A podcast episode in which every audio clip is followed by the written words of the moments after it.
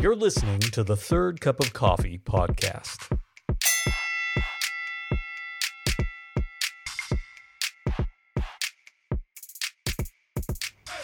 Hey, everybody. Randy Bolander from the Third Cup of Coffee. Glad that you have joined us today. It's Monday where I am.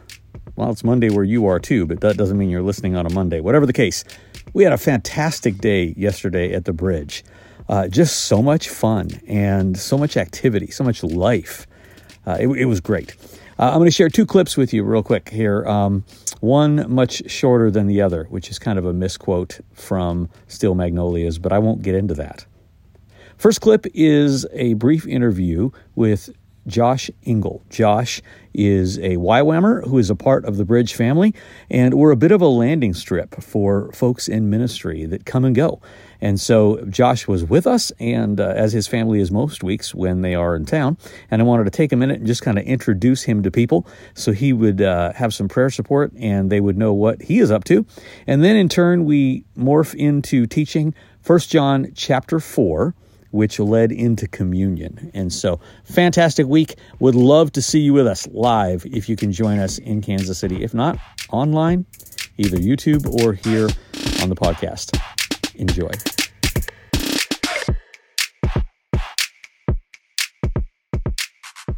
So, want to Joshua Engel, come on down.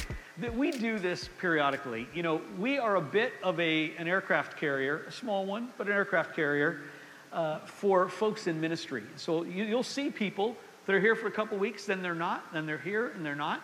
And uh, in, in many cases, they're out actually doing ministry stuff. And Joshua is one of those. And so I wanted to grab him for just a second. Joshua is with YWAM, but uh, you've pastored in the past. Give people kind of a just a short snippet of where you guys have been and how you ended up here. Oh, okay. Well, we're originally from Orange County, California. Uh, pastored in San Diego and um, Wichita, Kansas, and then the Lord called us to join YWAM. My wife originally did that before we got married. And um, anyways, we did it. We've done it as a family. and Our heart is to be a family on mission. And I'm currently uh, staffed at YWAM Kansas City, and I run three different ministries. But the main one is I do all, a lot of evangelism um, in the city and at UMKC. Uh, if you guys have a heart for UMKC, we go Friday afternoons. Just want to throw that out there. You can join us. Uh, but then also I run the TikTok ministry. So I, I have a, I believe God has a heart for Gen Z. I believe he wants to flip this generation. Um, and, and, so part of that is to reach Gen Z, we got to be in, in person and online. Um, and so that's kind of part of our, our heart. And so uh, I've been running the TikTok ministry uh, since August. now, now, if you look across, yeah. when you said TikTok, yeah. everybody my age and older yeah. checked out. Explain to them what this is, okay? All right. Like they're five. Yeah, so well, let me explain a couple things too. So if you've paid any attention to Gen Z, um, the average Gen Zer will spend about nine hours a day on their phone. So let me start with that. Um, they spend about three plus hours on social, social media. Two of those are most likely on an app called TikTok, which is a bunch of videos. And so you just kind of can scroll. You can just literally with your phone, you can just do this. And you can watch a 15 second video all the way to three minutes. And so my heart is if Gen Z is spending two hours a day on this place, then I want to meet them there. Because Jesus did his best work outside of the temple, and so we need to do the same. Um, and so, have you guys ever read Paul's letters? Just kind of curious. Do You guys ever read them? But we never met Paul, right? But it touched us, right? So, in the same way, you can make a video and you can reach Gen Z uh, through TikTok. Uh, you know, in Acts, it talks about Peter's shadow healing people. Well, we pray for people to be healed all the time on TikTok, and we have hundreds of testimonies. And I've had, even just on my own TikTok, a thousand people that I know that have been saved because I shared the gospel on there. Um, and so we have a team of about 15 doing this where we have an audience of over 600,000. Just, just throwing that out there. It's crazy, right? Wow. And we get to share the gospel to them and we get to disciple them. Um, and so I want to encourage you, if you have a heart to reach Gen Z, I'd love to talk to you because I also train people and coach people to do TikTok ministry. And then we look at how do we get them off TikTok and begin discipling them. Because three minutes is kind of hard to disciple someone. So, but that's just kind of a, a short, and then we also have a heart for the nations. Um, and so we just want to see the lost come into the kingdom we want to go to the dark places. And so social media is only dark if we're not there. One, one of the things I love about Joshua is I've had coffee with him a couple times. Every time I meet him, he's actually itching to go and go down and, and evangelize at the campus. That's just, that's where he's wired. So we're glad to have you guys. Introduce your family real quick. Yeah, my wife Stacy's in the back. We have four kids, um, ages 13 to 4, and we take them to the nations, and they bring people to Jesus too. So it's fun. Awesome. Thanks, Joshua.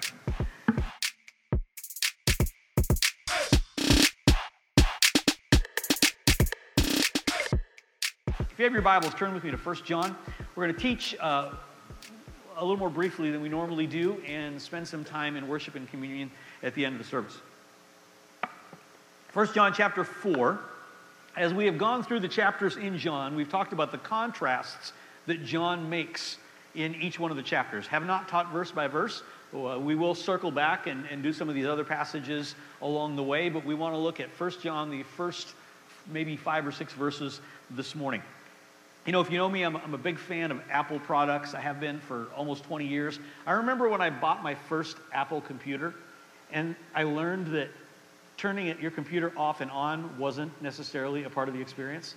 If you had a Dell 20 years ago, you remember like just shutting it off and turning it back on was just part of what you did. You would work on it till it didn't work and you turn it off. I remember the first time I realized I didn't shut that off today. It just worked all day. That's amazing. Big fan of their products. Apple started in a garage in 1976, and they started making computers that did not include a monitor or a mouse or even a case. Like it was literally just a bunch of wires and some chips together, and they went out and sold these things to people who knew what to do with them. They now have cash reserves of $200 billion. It has worked out pretty well. Okay, never, never look down on the shaggy headed kids working in the garage. You don't know what they're up to. There are two real key characters, I mean, there's maybe five or six, but two really key characters in Apple lore. One, of course, is Steve Jobs. Now, Steve was a visionary. He had a knack for telling people what they wanted when they didn't even know what they wanted. And he was confident in it.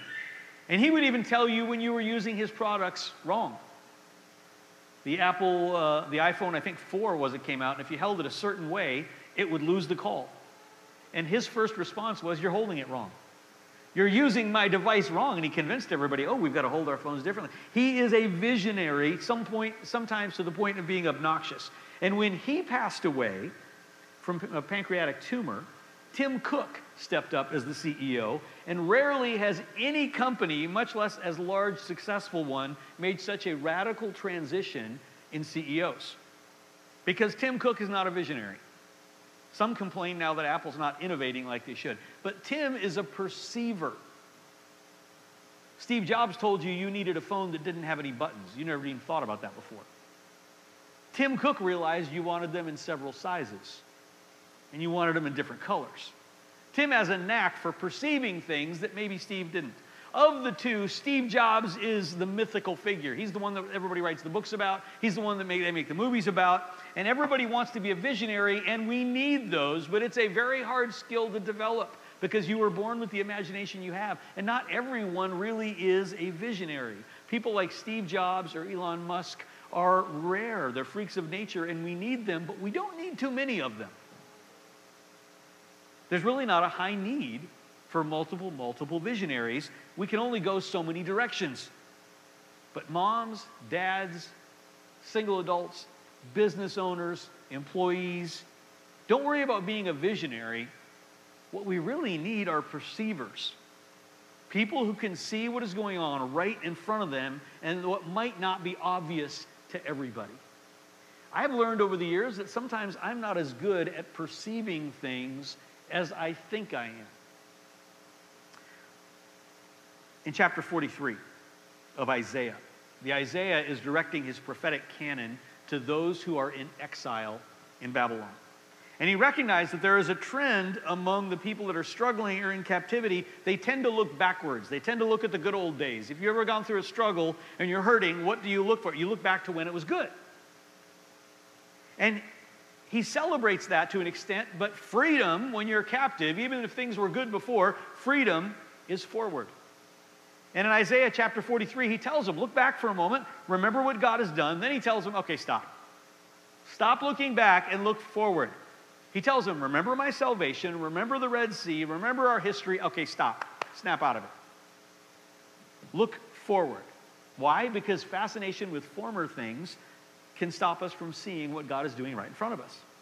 And in Isaiah 43 19, he says, Behold, I'm doing a new thing. Now it springs forth in the desert. Do you not visionize it? No, do you not perceive it? He goes, It's happening.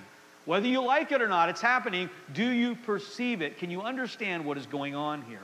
Perceivers are more important than visionaries at this point because God is already doing something, and if you miss it, doesn't mean it's not going to happen, but you might miss out. The future belongs to visionaries, but the present belongs to those who can perceive what God is doing. And sometimes we just can't perceive very well. Spring of 2003, Kelsey and I decided to move to Kansas City. Left our role as a pastoral staff at the vineyard and moved here to Kansas City. And when we announced we were moving, my assistant, Danielle, came to us like the next week and sat down and said, I want to come with you. We said, okay. So Danielle moved about two weeks after we did, moved in our house, just kind of became part of our family and lived with us. And we had been here a few months when we met a guy named Sean. Sean had come to speak at a conference, or come to visit at a conference that I was speaking at. We met him afterwards, and Sean was wild.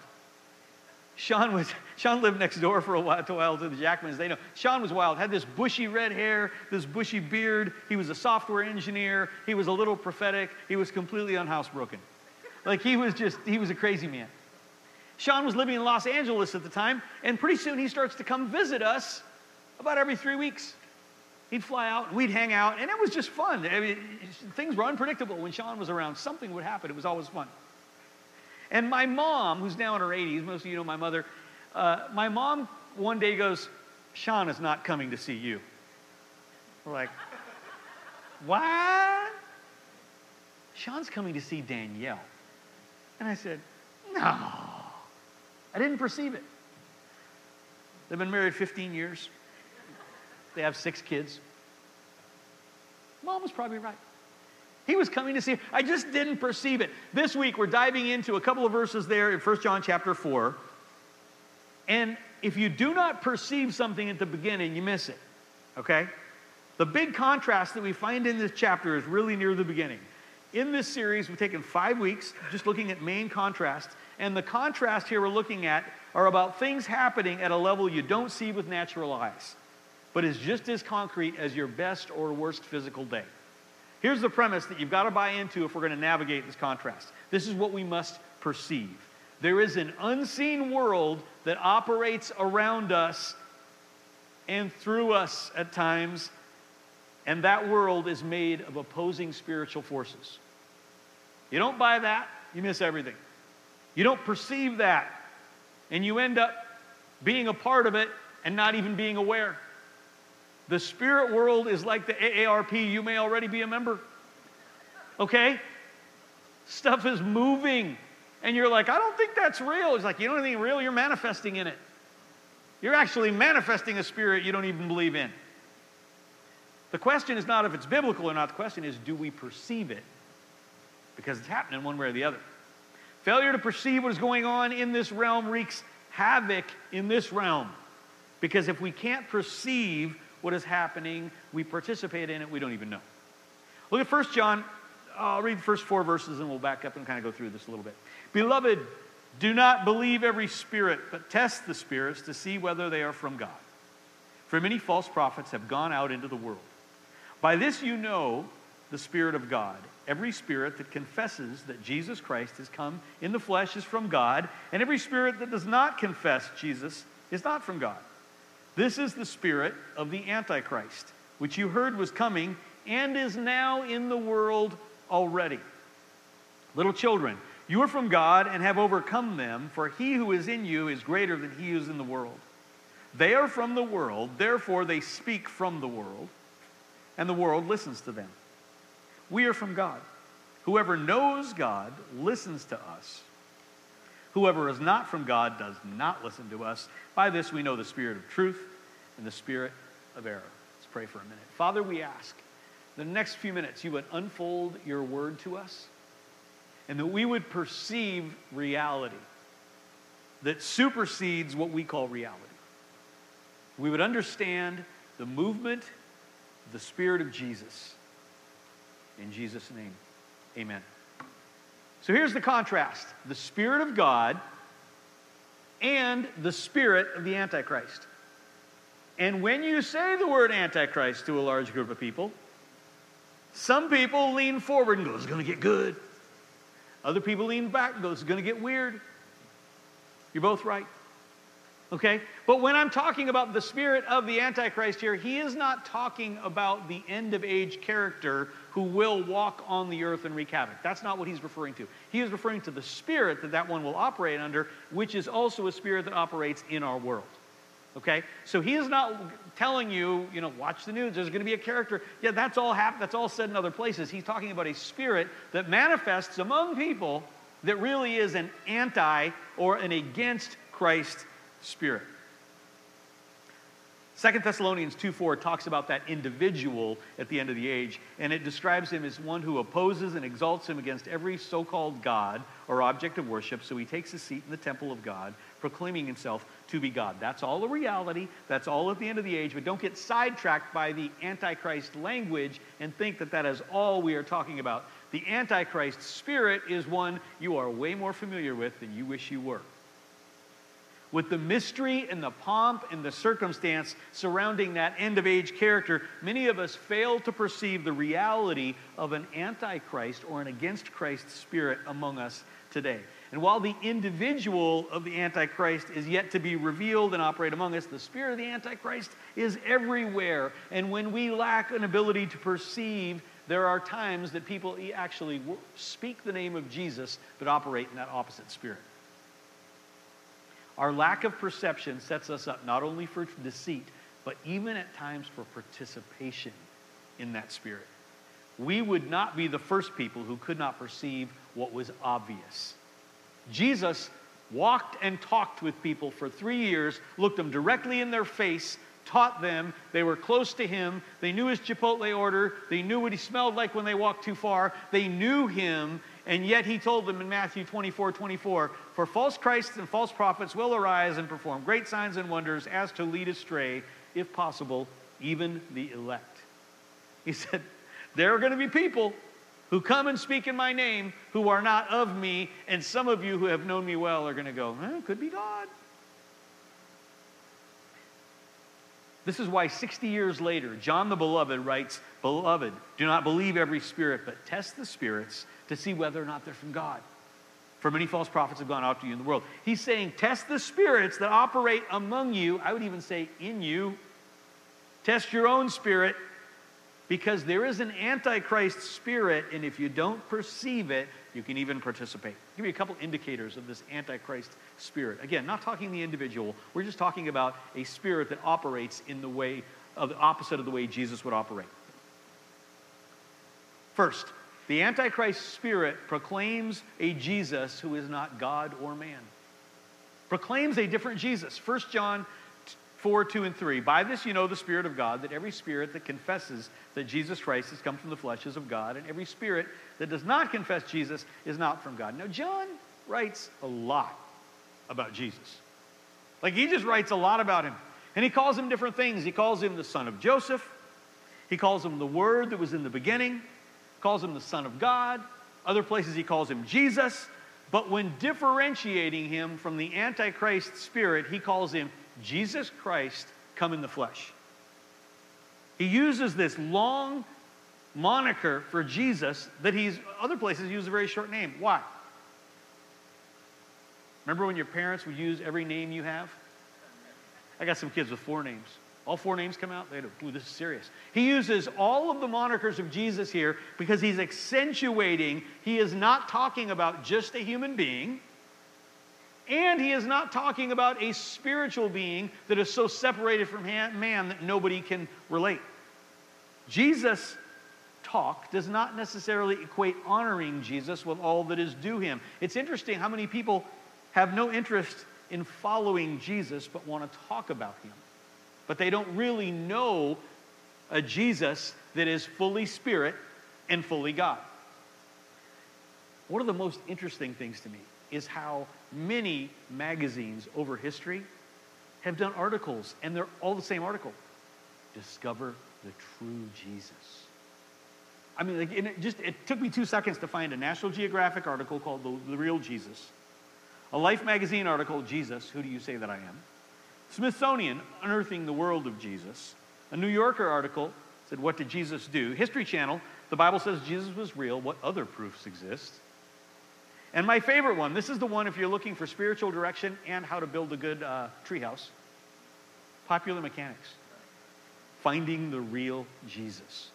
Let me tell you, if you're looking for the real Jesus, don't go to Popular Mechanics, okay? Every mag- major magazine has written some weird article on who Jesus is, but they do it in a way that, that like, aside from what we know from the Bible, aside what we know from people who know him, what do we know about Jesus? Well, Jack squat. Like that, it would be like saying, I want to write an article about Joshua Engel, but I'm not going to talk to anybody who really knows him. I'm not going to talk to the most historical articles about him. I'm just going to hypothesize. There's no way I could capture the essence of who he is in, in, in, from that. But yet, these are the articles. They don't know who he is. And only Christianity seems to be subject to that kind of thing. Nobody writes about Islam this way. September 2005, a Danish magazine published a series of drawings about what they thought Muhammad would look like. It caused riots at Danish embassies around the world. 250 people died. The Danish prime minister at the time, Anders Rasmussen, is that not the most Danish name you've ever heard? Anders Rasmussen was quoted as saying the controversy was their worst international relations incident since World War II when they published four bad pictures of Muhammad. So Muhammad is never examined this way, but why is Jesus? He's on the cover of every magazine, and his essence is questioned. And in almost every case, the articles start in a similar way. We know what the Bible says, but who is really Jesus? The Antichrist spirit is one that wants to minimize both Jesus' humanity and his divinity. It wants to divorce those two things and doesn't want to talk about them at all. And a Jesus who did not come from the Father is just another human being. But a Jesus who did not shed real blood is no sacrifice for you. The real Jesus is both of those things. Don't settle for a Jesus who is less than fully God or fully man. Say, well, what's this look like in a practical way? When you're at the book club, like you are, or you're with friends, and somebody makes a comment about, you know, Jesus was a good teacher, but there are many ways to God. I want you to go to elf mode. No, he's not. Okay? Remember that scene from Elf? He's Santa. No, he's not. I want you to go instantly into elf mode. No, he's not. He's not just a good teacher.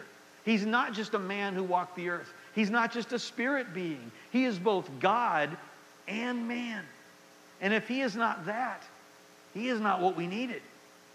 Jesus carried the very spirit of his Father. He was fully God in a human frame like ours. And it wasn't even the best of human bodies to be had. Isaiah 53 describes him as he had no form or majesty that we should look upon him, no beauty. He wasn't even handsome. He was more normal than we wish. We kind of wish he had a cape, you know? But he was human and he was divine. The God of heaven wrapped in a broken body that would experience death so that you could experience life has authority in your life in a way that an antichrist or a half God or, well, he was all human, that individual does nothing for you. And the declaration of Jesus like that is actually an antichrist spirit of making him less than he was. The true Jesus is both God and man. Here's another indicator of that antichrist spirit. The true Jesus, we read from this pastor, is uh, a pass this pastor, read from this passage, is an overcomer. The antichrist spirit is embraced by and seduced by the world. 1 John 4, 4 and 5. Little children, you are who are from God and have you are from God and have overcome them. For he who is in you is greater than he who is in the world. They are from the world, therefore they speak from the world, and the world listens to them. Overcome them. Who's them?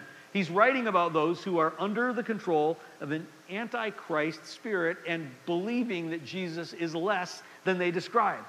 He's writing about these people who've come under this weird Vulcan mind control of an evil spirit that uses Jesus' words without Jesus' authority or Jesus' mindset. The Antichrist spirit has risen up, hear me, under the skirts of the church and told people in the church that the sin that they live with must be endured, tolerated, and coped with. And that the struggle that you have had is one you're probably going to have forever. Jesus will help you endure it. Now, Jesus does help us endure, and Jesus does help us cope. But it is an antichrist spirit that says that is all that he can do. The spirit of Jesus that is in you is greater than the spirit that is in the world. And he paid a high enough price for you to reach for victory, not just coping with your problems.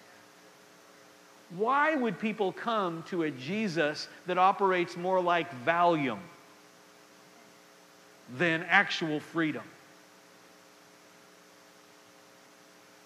My kids enjoy these indoor trampoline places. You, know, you've seen these spring up. Every strip mall's got one. And they, have kind of shut down a little bit over COVID because even in best of days, they were kind of like a human petri dish. Let's put a bunch of sweaty kids in a room. What could, what could possibly happen? But when you would go to them, they're the bane of every father's existence, okay? Because you decide you're going to be Mr. Super Dad, you're going to take your kid to this indoor trampoline thing. And of course, you decide that because it's too cold or too ugly to be outside. Every other super dad has had the same thought. So you get there and it's completely crammed. And you pay the fee, and then you buy the trampoline socks. What is a trampoline sock? It's another $4. That's what it is. So you pay the trampoline sock fee, because apparently your socks are not trampoline approved. And you get your kids in there and they're bouncing, they're bouncing, and they're looking around, they're looking at, and they see another attraction. And they go, oh, Dad, let's go look. There's, a, there's a, a beam over some balls, and kids are whacking each other with sticks, and they're knocking each other off. And I'm, oh, let's go do that. And you go over there, and then you realize that you have a bronze wristband. This is a gold attraction. Sorry, kids, your dad didn't pay for that.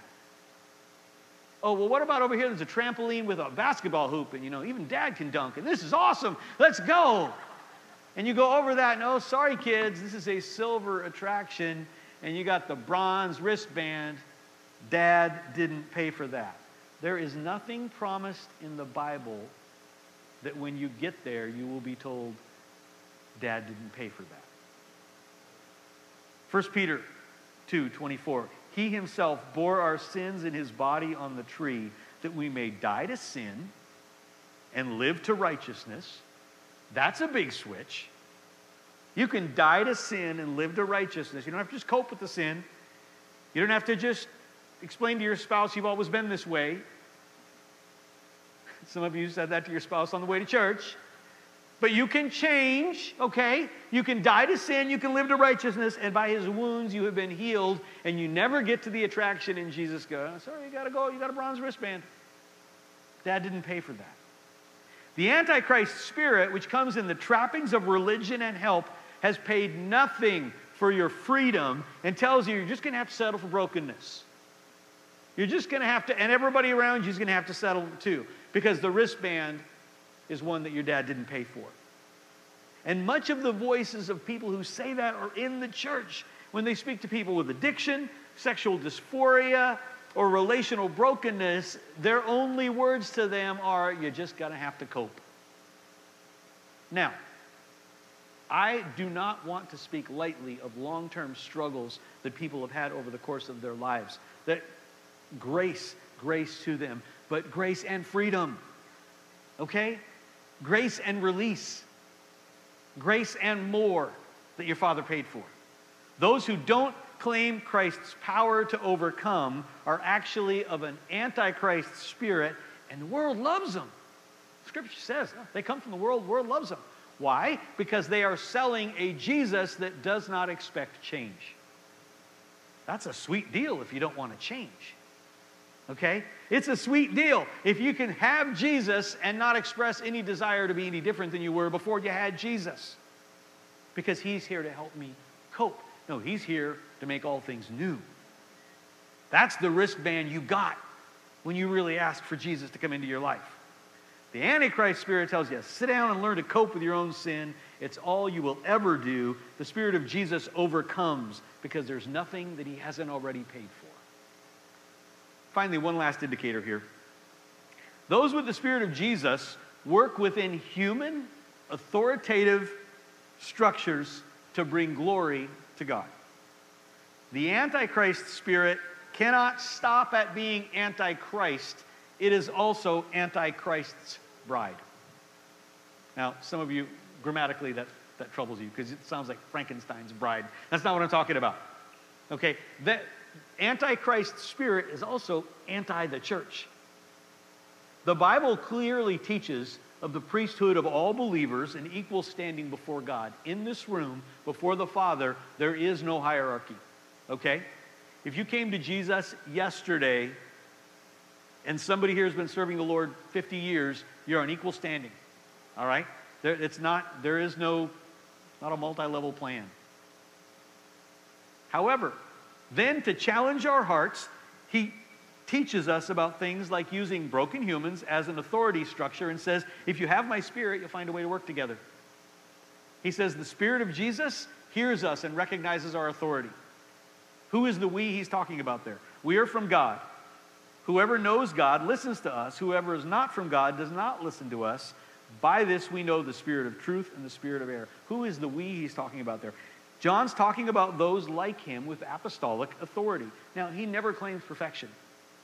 In fact, if you read the writings of the apostles, they regularly say, you know, I'm the chief of sinners. I'm, I'm, yeah, I'm, I'm no different than you. However, the Lord sets structure in place. And he's saying there, you've called us to lead, and those with the spirit of Jesus understand authority structures and work within them. Let me save you some exceptions that you may be thinking about already, okay? Every leader you ever have will blow it at some point. They're going to blow it.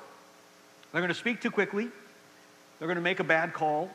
Nobody's perfect. Even the apostles said, We're not perfect. But those with the Spirit of Jesus understand and work within structures that the Lord has built. And those with the spirit of the Antichrist are absolutely unteachable in character and will not follow anybody. A good question that I like to ask people is, you know, who are you tracking with? Who, who are you who are you gleaning from? Who are you learning from? Who are you listening to? And if they draw a blank,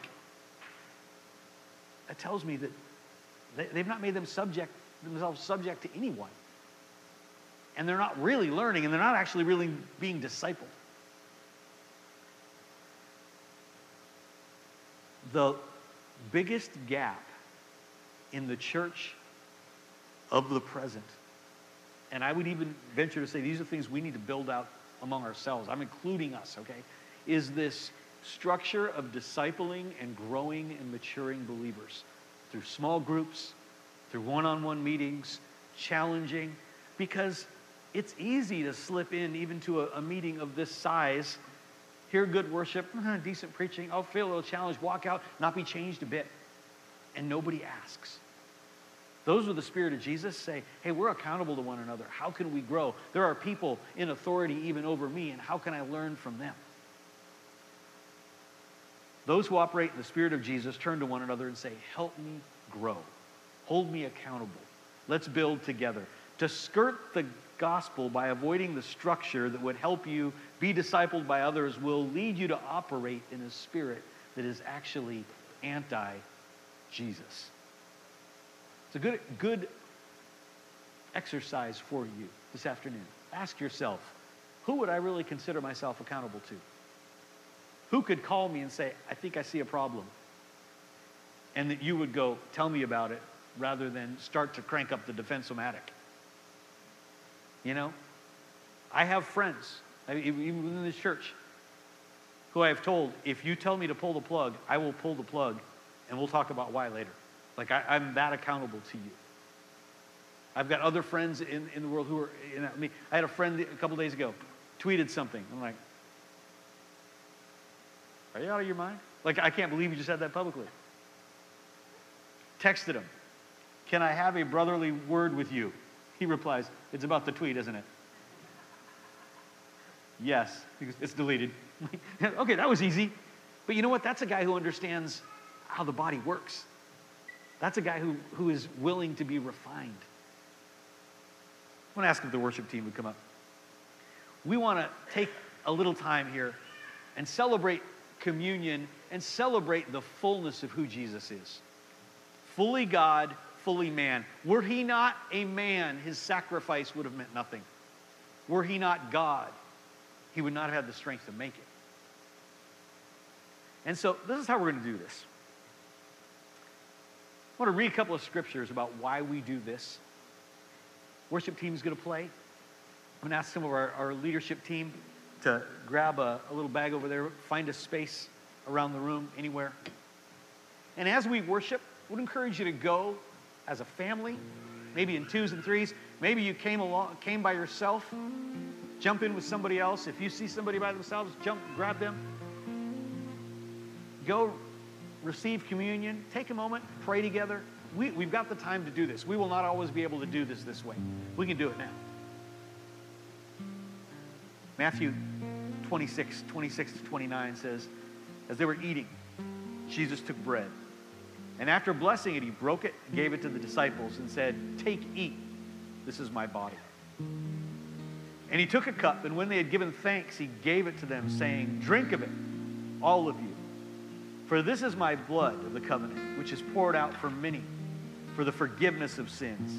I tell you, I will not drink again of the fruit of this vine until the day when I drink it new with you in my Father's kingdom. He says, You remember my death. You celebrate this. He said, I'm going to fast from this until we can do this together.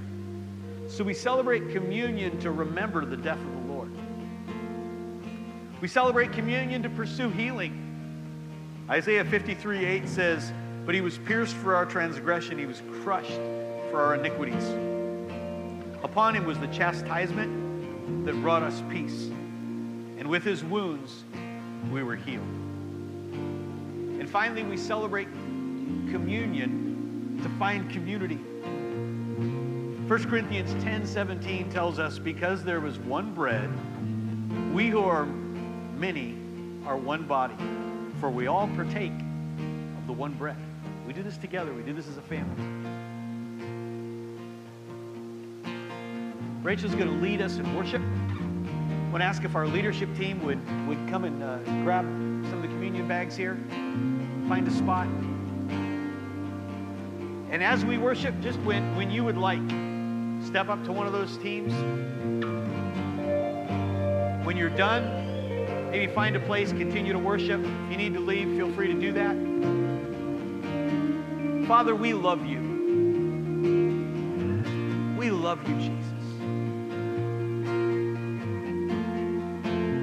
If it helps you engage in worship, encourage you to stand. Lord, we come to you, and in this moment, we ask that we would encounter the real Jesus, the true Jesus, fully God, fully man the broken body. We thank you for your blood. We thank you for your body. Meet us now, we ask.